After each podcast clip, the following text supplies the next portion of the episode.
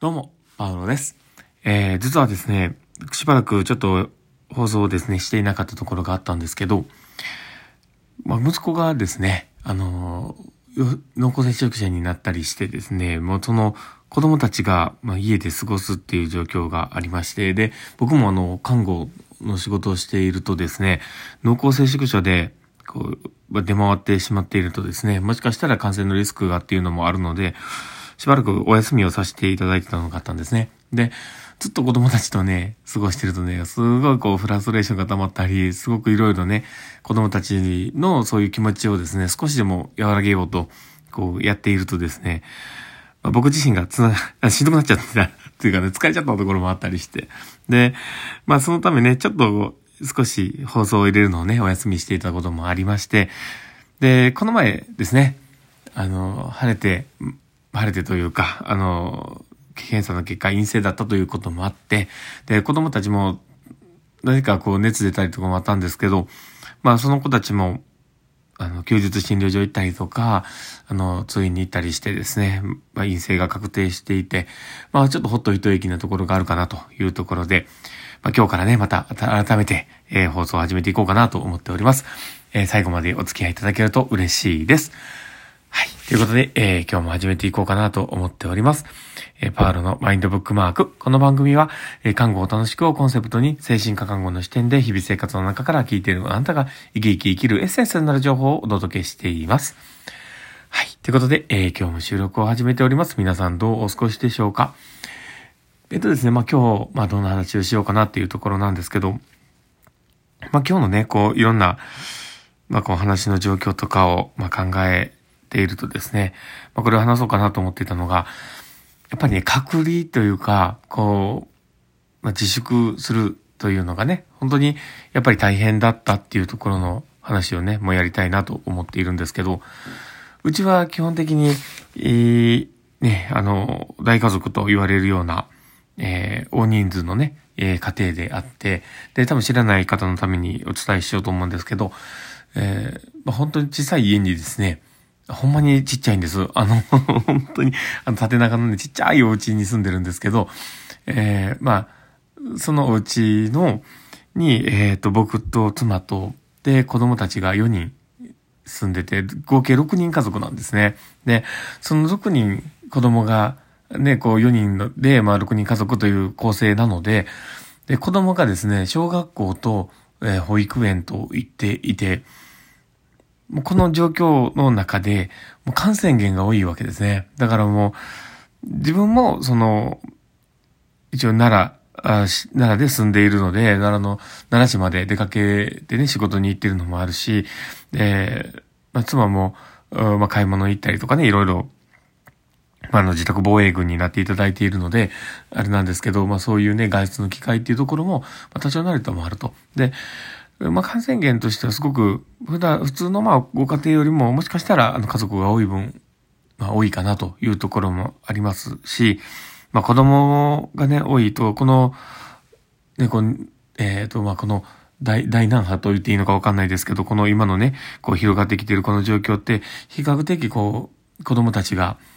感染源になっているケースっていうのがやっぱ多いわけですよね。だから、もう本当にね、リスキーでしかなくて、で、まあ、そのことをね、あの、仕事場の人も分かっているので、まあ、休ましてはくれているんですけど、いやね、本当に、あの、僕今までその濃厚接触者になるという機会があまりなかったんですね、子供がね。だから、本当に、こんなに大変なんだっていうのが分かって、で、よくあの、家庭内の隔離をするっていう話をしたりしますよね。で、家庭内隔離って、すっごいね、子供がちっちゃいと難しい。本当に大変だなと思って。で、やっぱり子供がね、あの、一つの部屋の中にじっとしてるって、まあ難しいんですよね。で、そうなってくると、活動範囲が若干広がるし、で、他の子たちもどうやって距離を取るかっていうところも、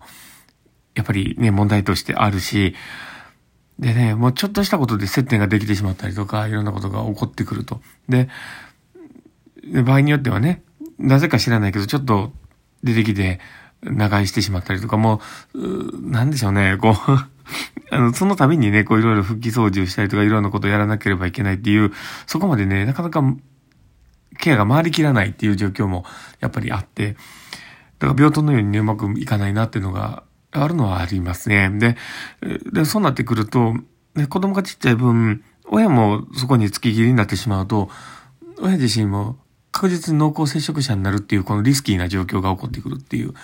で、この状況ね、本当に、本当に難しいっていう。だから、この感染源をいかにね、こう接触せずに過ごすかっていうところが大事なことだなって思うんですけど、うん、もうこの家庭内感染をね、予防する術っていうのが、なかなか僕たちの今の状況の中ではね、すごく難しいなっていうのを実感した感じがありました。だから、やっぱり子供がね、多い家庭っていうのは、そういうリスクがあるっていうのを、まあ、この放送をね、聞いた方がですね、例えば身近にそういう方がおられたりとか、職場で、あの、子だくさんの方がおられたりとか、まあ、そういう方がね、おられた時に、そこをね、やっぱり、あの、分かってもらった上で、ちょっと見守っていただけたらありがたいなと思っています。で、僕の職場のあの、上司もね、あの、そういうの知っていてくれるし、あの、今のね、職場のその事業所の、えー、直属のね、あの、所長が僕の同期でもあるし、まあ、いろんなことをね、知ってくれてはいるので、すごく助かってるなって思います。だから、そういうね、あの、リスクを把握しておくと、まあ、周りの人がね、分かってくれてるっていうところがあると、本当に、あの、心置きなく休めたりとか、ありがたいなって思ったりするので、どうか、あの、そういうね、気持ちを持って、あの、温かく見守っていただけたらなと思っています。まあ、そんなこんな感じでですね、まあ、久しぶりな放送ではあるんですけど、いや、でも本当にね、で、あともう一つね、言いたいなと思ったのが、あの、保健所の対応って、多分、今、いろんなね、まあ、この状況下の中で、なんでこんなに対応が遅いんだとか、そういうことを思う方もいると思うんです。で、だけど、保健所の人もね、本当に必死になってやっていて、今の状況が、まあ、あの、対処してくれているっていうこともあって、その中でやっぱ優先順位をつけるんですよね。だから、連絡が遅いとか、やっぱこれはって思う状況になれば、やっぱり、あの、なかなかこう、ね、保健所自体の稼働もおかしくなってくるとこもありますし、その中、なんとかあるマンパワーでね、回してくれてるっていうのがあるので、そこはね、温かく見守ってあげるというか、少しね、あの、あまり躍起にならずに許してあげてほしいなと思ったりします。本当に保健所の方はね、頑張ってると思うので、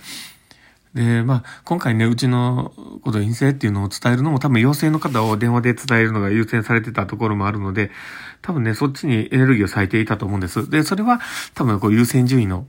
つけるっていうことをね、きっちりやってはったからだと思うので、だからまあ、あの、